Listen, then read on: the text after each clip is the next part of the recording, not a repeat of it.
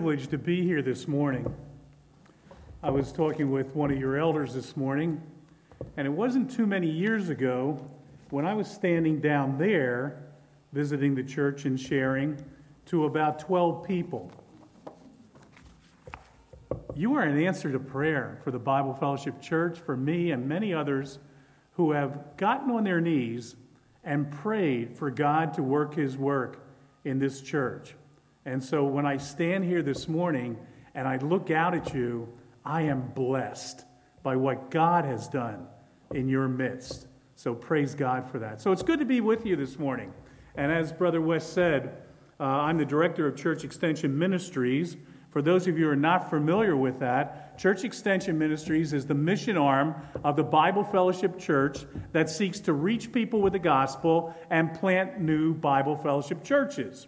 And so, in your bulletin, if you have that bulletin, you'll see an insert. It's a directory of your Bible Fellowship Church planters. And I say your because these men serve the Bible Fellowship Church and they serve each church in the Bible Fellowship Church.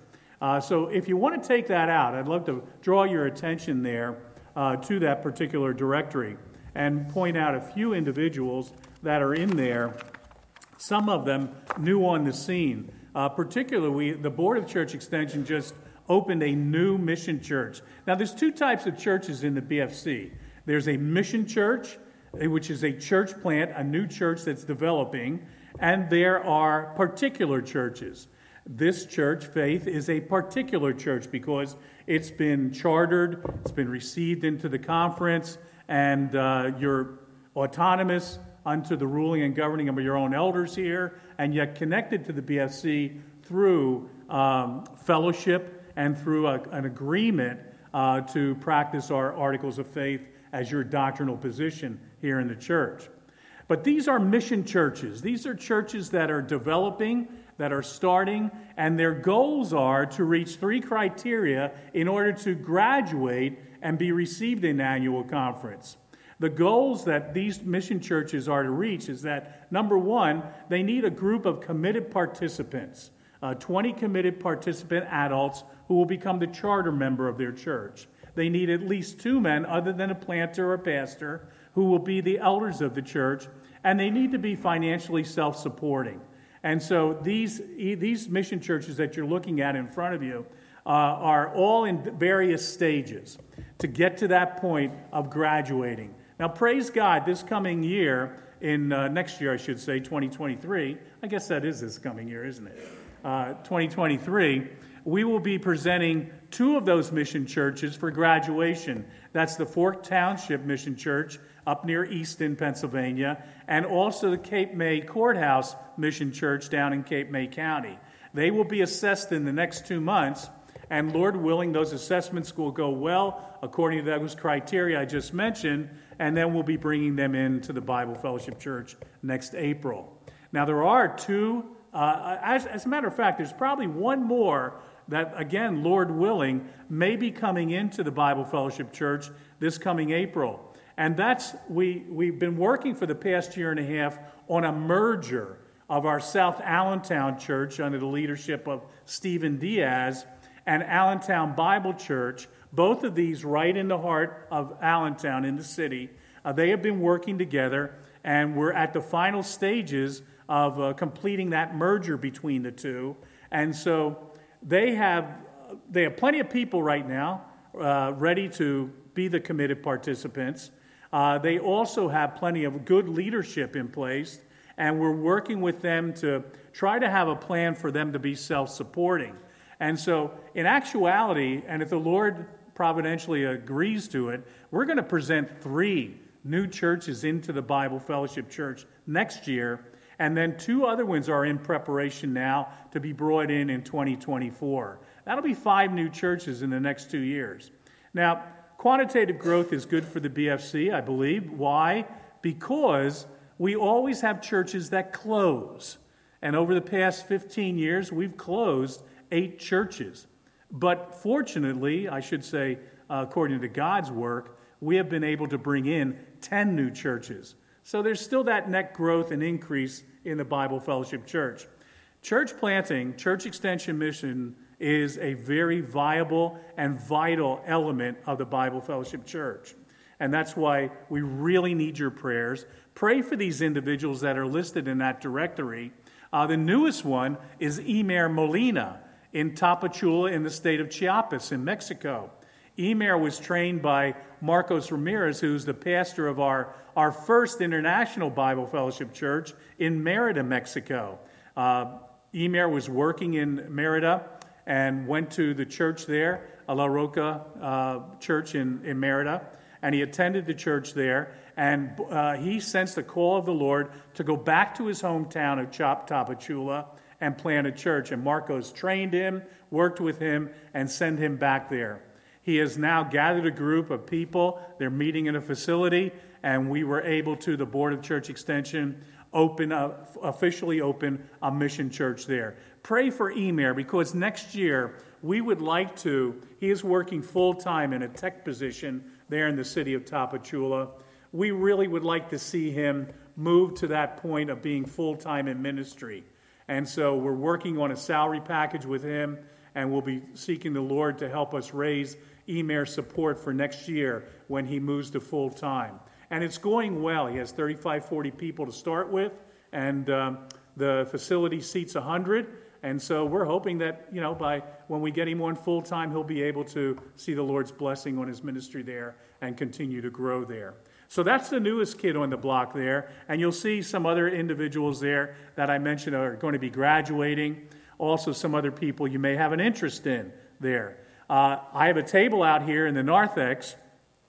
I'll be out there after the service is over, and there's all kind of information there. And if you see somebody there that you particularly are interested in, that you would like to pray for and get to know more about them, I think I have everybody's prayer letter out there on the table. You can go by there and pick up their prayer letter, see what their prayer requests are. But also, if you really want to become involved, I should not say involved, but really become uh, more uh, understanding of church extension ministries, we have a weekly e newsletter called the Antiochian. And it goes out every Friday morning, and it's filled with features of our, our church planters and what they're doing. This past week, we had a feature on Jason Filbert in Naples, Florida. Uh, they've been helping the hurricane victims both there in Naples and also in Fort Myers. And we were able to raise some money uh, in order for them to buy chainsaws. Now, they weren't going to have a massacre or anything like that, uh, but they were going to go out and clear stuff off, uh, you know, tree limbs and things like that. So we were able to give them the funds to buy some chainsaws. They've been working with people in Naples and up in Fort Myers. And that's what your church planters do. They get out into the community and they reach people both on a spiritual level with the gospel, but also on a practical level, meeting, meeting their needs there.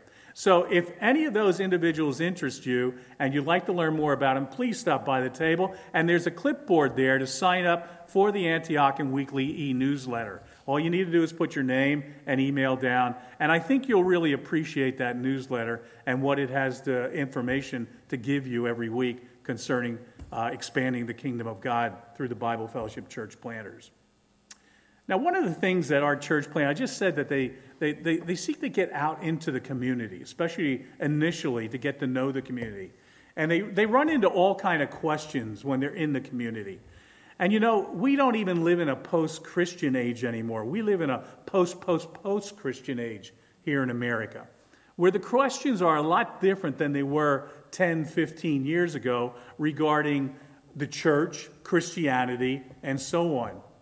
And one of the more recent questions in the past number of years that your church planners have been running into is this question What is Christianity? We would never thought that that would be a common question among the unchurched or unsaved, or particularly the unsaved here in America. But that question is becoming more and more prevalent. What is Christianity?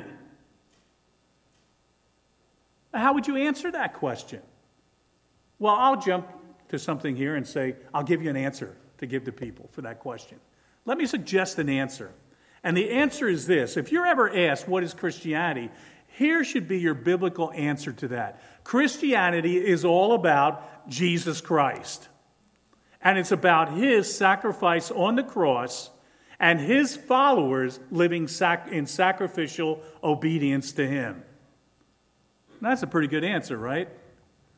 Well, if you didn't jot it down, you can, I don't know if you're filming this or, or whatever, you can go back and get it off the, off the tape.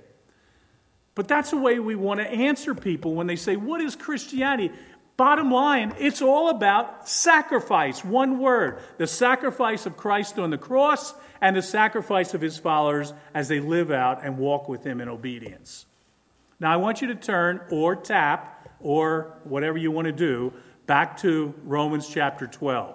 I always have to add that now because I don't hear as many pages turning as I used to when I was here uh, in the pulpit. Now it's tapping and all kind of stuff going on. So turn back or tap back to Romans chapter 12, and we're going to be looking at the verse, first two verses here this morning. And we're going to ask the question what is our reasonable, logical, spiritual response to the great work that Jesus Christ did on the cross of Calvary? Romans chapter 12. Therefore, and I'm reading from the New American Standard Version. Therefore, I urge you, brethren, by the mercies of God, to present your bodies a living and holy sacrifice acceptable to God, which is your spiritual, or in some cases, reasonable or logical service of worship. And do not be conformed to this world, but be transformed by the renewing of your mind, so that you may prove what the will of God is, that which is good and acceptable and perfect. Father in heaven, as we sit and I stand here before you, Lord, we are hungry uh, for understanding your word. We are desirous to hear from you we want, Lord, to leave here this morning with the understanding that we've met with you and that we've heard from you, and there's a response that we have to give in what we digested, Lord, from your word this morning. And so, Father, I pray that our attention would be to you, your word. I pray that our attention would also be, Lord, to how we apply that word in our lives as we walk out this building today. So thank you again, Lord, for the privilege and honor of being in this place to preach your word. May you bless the time we have together. In Jesus' name I pray. Amen. Now, the Apostle Paul, of course, wrote this, this letter to the, to the Rome, church in Rome, and uh, commentators have kind of robbed from grammar to describe the way Paul and his genre of writing. They say that Paul writes both indicatively and imperatively. And what they mean by that is that Paul, usually, when he's writing, will give us declarations and explanations with regard to the thesis or theme or what he's trying to get across to us. But then he doesn't leave that go. He moves, moves on to imperative commands. So, indicatively, he will explain things to us, like he does here in the book of Romans uh, for the first 11 chapters. And then he will move on to imperative actions that need to take place in response to what he's told, told us about. Now, the book of Romans is an excellent example of that type of approach that Paul uses in his writing. The first 11 chapters are indicative. They're explanations and clarifications, first on our total depravity, Romans 3, there's none righteous, no, not one. And then from that point on, he gives us an explanation, declarations on how God dealt with that, that stat, stat, state of our condition of depravity. How Jesus Christ on the cross redeemed us and brought us back from death, the devil, and slavery to sin. How Jesus Christ on the cross reconciled us and brought peace between God and us through his death. And how Jesus Christ did away with the charges against us and justified us, so much so that even in Romans 8, he could say, To them that are in Christ Jesus, there's now no condemnation. Justice has been satisfied. And Paul goes on like that in the first 11 chapters here until he comes to the end of chapter 11, where I think he's so welled up with what he's saying about this work of God uh, the, these, these declarations and explanations of what Christ did on the cross for us, I think he's so welled up that there in chapter 11 at the end, verse 33, he says, Oh! In our street vernacular today, we might say, Wow! You know, oh, the depth and the riches both of the wisdom and knowledge of God, how unsearchable are his judgments, unfathomable his ways. For who has known the mind of the Lord, or who became his counselor, or who has first given to him that it might be paid back to him again? For from him, and through him, and to him are some things? No. Are all things to him be the glory forever. Now, Paul could have certainly ended the book right there. That doxology would have been a good conclusion to everything that he had been saying about Christ's work on the cross and how it applies to the sinner. But he doesn't, because Paul never leaves us hanging. He explained things to us about those great doctrines of salvation, he declared them, he sang about them in this doxology, and now in chapter 12 through the end of the book, he wants to, to tell us how we respond to such great work for our salvation. And that's where we come to that therefore in chapter 12 there.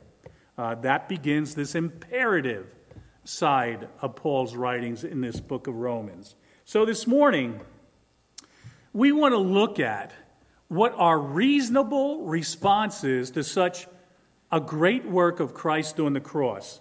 And we're going to see what motivates that response, how that response should be manifested, and then we're going to look at a mind that's mature in order to keep responding in the right way to that response of Christ's work. So let's, let's start talking about those several things this morning. First of all, in chapter 12, there, verse 1 Therefore, I urge you, brethren, by the mercies of God.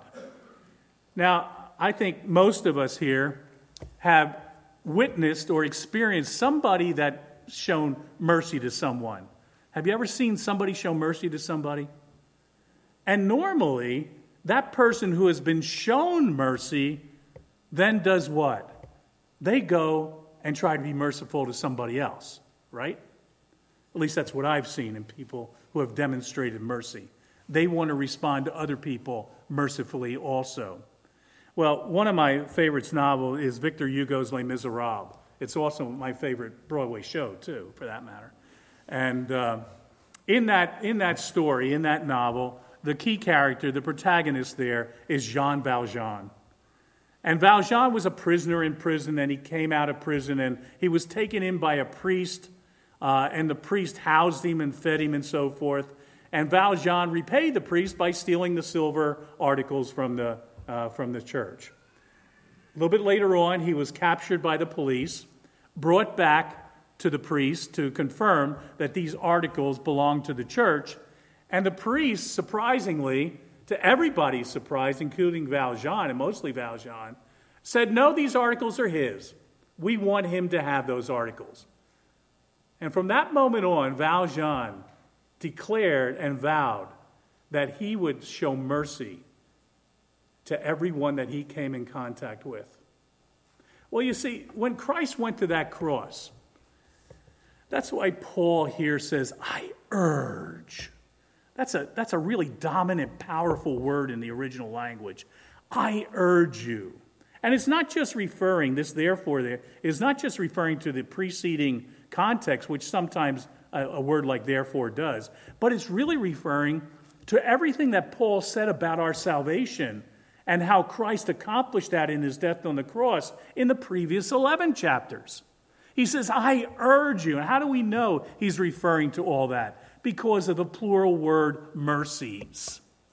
I urge you by these mercies. What mercies? The mercies I iterated earlier the mercy of redemption and reconciliation and also justification and the mercy of the eternal security that we have all of these mercies, I urge you to respond.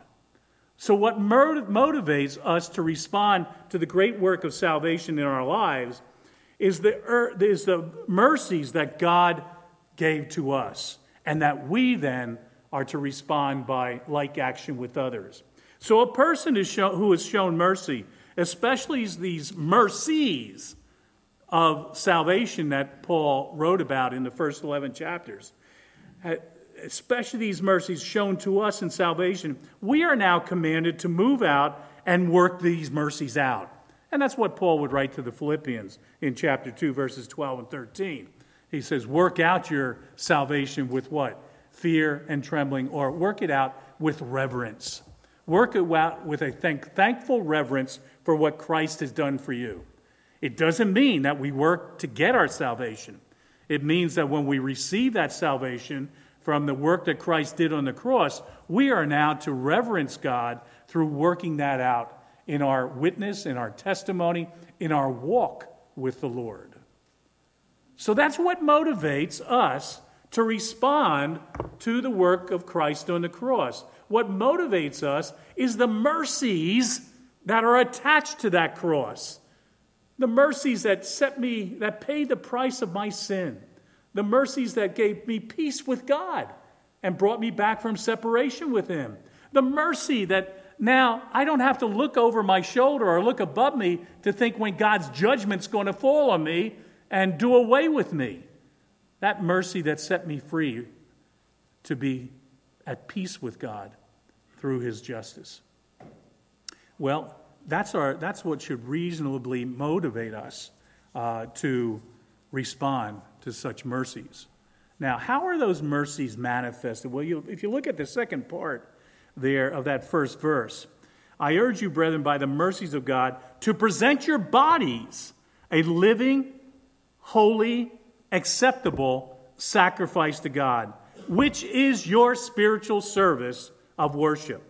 Now, when Paul says here, I, you know, present your bodies, I think he's talking in a holistic manner. Uh, you know, we are body, soul, and spirit.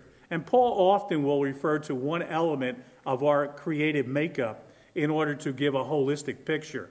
We are to present everything that we have, like Christ presented everything he had on the cross through his body, which we will remember in a few minutes. Well, maybe more than a few minutes, but anyway.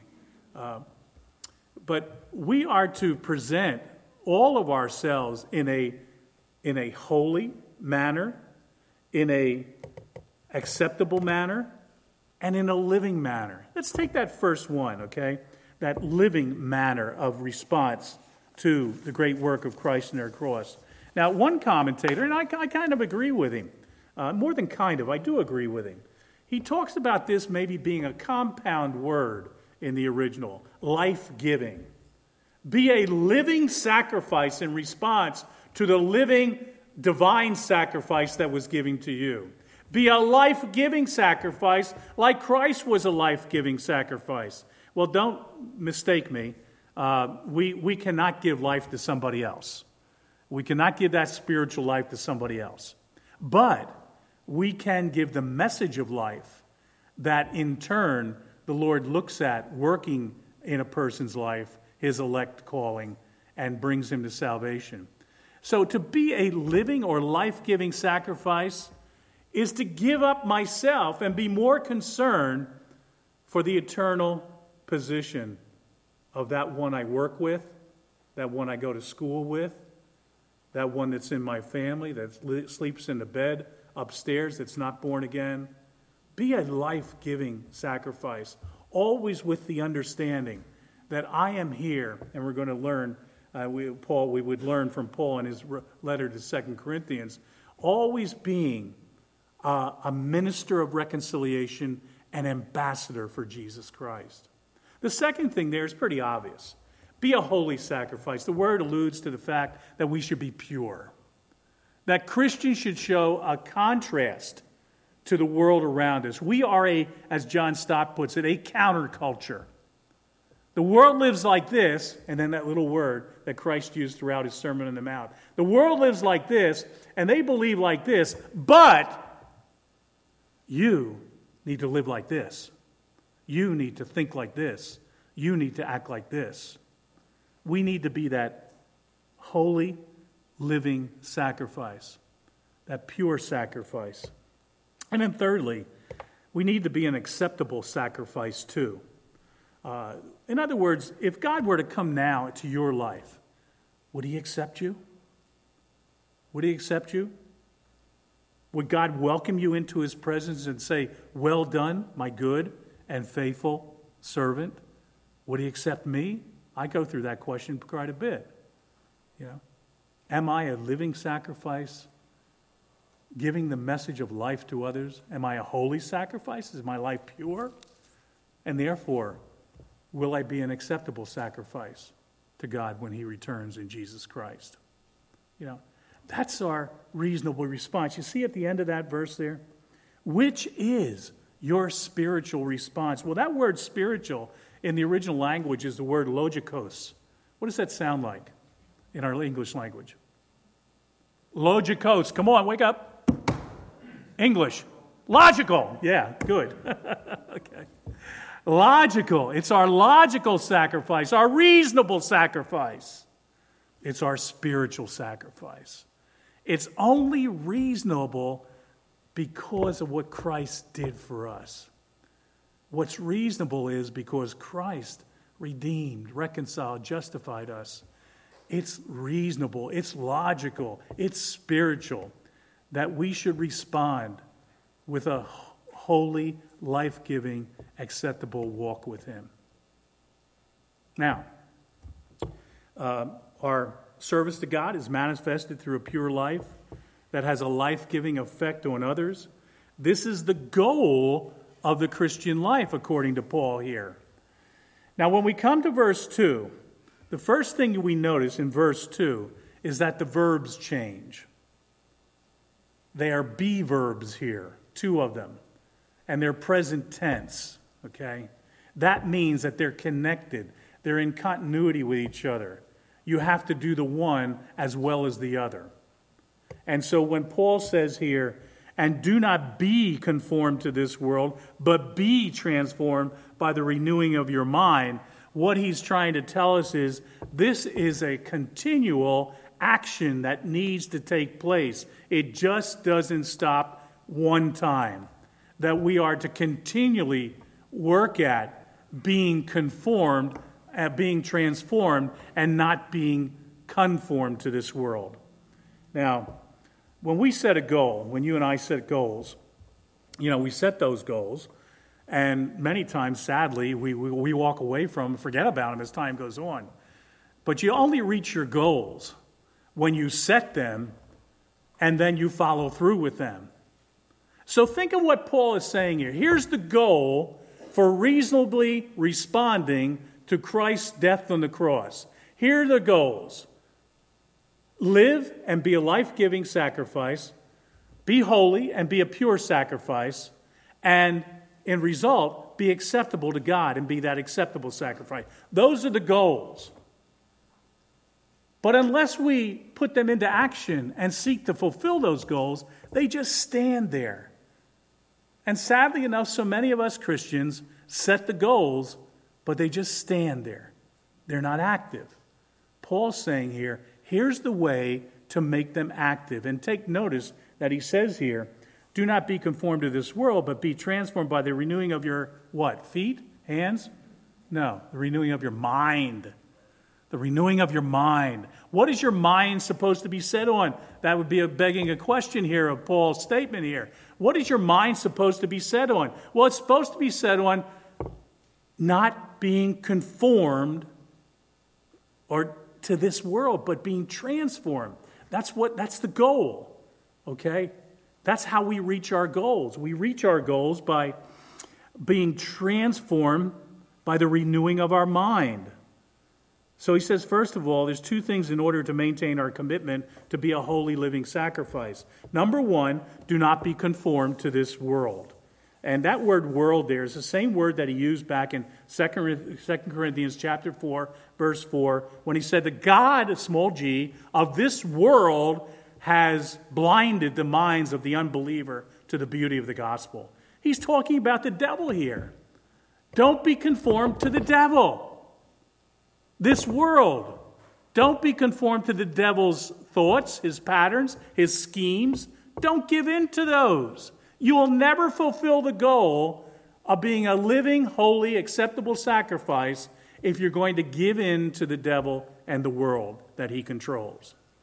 Now, the question here that comes up, for me at least, is what am I conforming to in this world? Am I conforming to the world's view of marriage? How it's just throwaway? Am I conforming to the world's view of the unborn? That the unborn has no viability?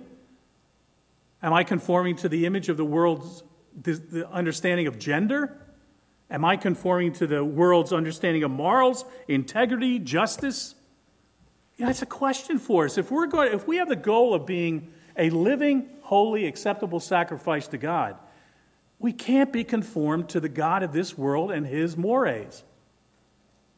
There's no way that those two things go together. That's why Paul goes on with that little word again. But be transformed in your mind. Be transformed. This complementary response is to show us that this just doesn't happen when we're born again. It just doesn't happen that when we're a new creature in Christ and old things pass away and we become a new man or woman, it doesn't happen that all of a sudden, you know, we're not going to have any struggles. People ask me all the time when I meet them. Some of you did this morning, and I responded to you. They ask me all the time, How are you doing? And what my response is always to them I stay in the battle. This is the battle of not being conformed, but being transformed by our mind. Now, that implies something being transformed by the renewing, and you see, that's also an ongoing verb there renewing of our mind. How does that happen? How do we renew our mind? It's not, it's not rocket science. We renew our mind through the Word of God, through prayer, and through fellowship with other Christians. Iron sharpens iron. The Word of God gives us understanding of His thoughts to put in where our thoughts are, and prayer and meditation help us to digest all that. Don't be conformed to the devil's world, but be transformed by the renewing of your mind through that which renews your mind. So, all of this is done in the mind. That's what we've been talking about here this mind, this, this thoughts, this, this understanding of God's word that changes our thoughts and so forth. And Paul, you know, Paul struggled with this. Back in Romans chapter 7, you know, he gives this conflict of two natures that he talks about back there. In himself, I think he's talking about himself.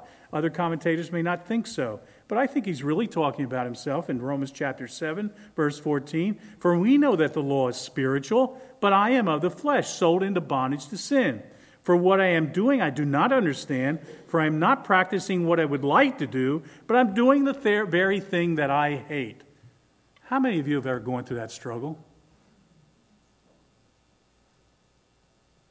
We all go through it repeatedly, don't we? I'm doing something I don't want to do. I'm thinking something I don't want to think. I'm being at some place where I don't want to be. I'm reacting to something and I don't want to react like this to it. We go through that how many times, okay? That's why Paul, later on here in chapter 12, gives us the armament to fight that off the renewing of our mind through the word and prayer and fellowship with God's people. Any one of those things that are out of whack will tell us that something's wrong. Something's wrong. So, here's another question How are we being transformed into a sacrificial, living, holy follower of Jesus Christ? That's the goal. We are transformed by being conformed to the things of God. Now, in closing, uh, your pastor said to me this morning that John Bunyan was one of his favorite, favorite writers. Evidence yesterday, Pilgrim's Progress, being taking place here. But there's another little book that he wrote also that is one of my favorites. and it's called Grace Abounding to the Chief of Sinners.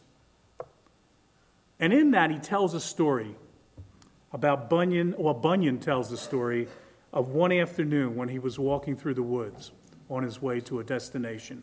I'd like to read you that this morning. I remember that one day as I was traveling into the country and musing on the wickedness and blasphemy of my heart and considering the enmity that was in me to God. That scripture from Colossians 1:20 came to my mind. He hath made peace through the sacrificial blood of his cross, by which I was made to see both again and again that day that God and my soul were friends by this blood. Yea, I, I saw that the justice of God and my sinful soul could embrace and kiss each other through the blood. This was a good day for me.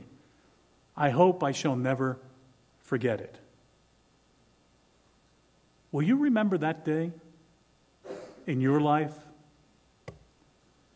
when God used the blood of Jesus Christ to cover your sins, to give you Christ's righteousness, and you were redeemed and reconciled and justified? Will you remember that every day of your life so that those goals of being a living, holy, acceptable sacrifice can be achieved? May God and the Holy Spirit give you the power and the wisdom and the energy to be a living, holy, acceptable sacrifice, which is our reasonable response to the great cross of Jesus Christ and the blood he shed for us.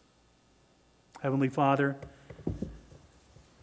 as we come away from your word this morning, I pray that we heard from you and not just from this servant in the pulpit. I pray that we heard how magnificent is the word is the work of Christ on the cross of Calvary. That cross where the blood was shed to cover our sins and redeem us and pay the price we couldn't pay, to reconcile us and, Father, uh, bring peace where we could never bring peace between us. And, Father, also that took away our guilt and made us condemnation free. Lord, may we never forget that, and may we always be obedient to respond as a living, holy, acceptable sacrifice. Always being transformed more and more like Jesus. And when we're weak, Lord, and we are at many times, when we do the things we don't want to do, think the things we don't want to think, when we're weak, Lord, may we fall on our knees and cry out to you and ask for the Holy Spirit's power to forgive us, cleanse us, raise us up, and move forward. Thank you, Lord for being with us this morning. In Jesus' name I pray. Amen.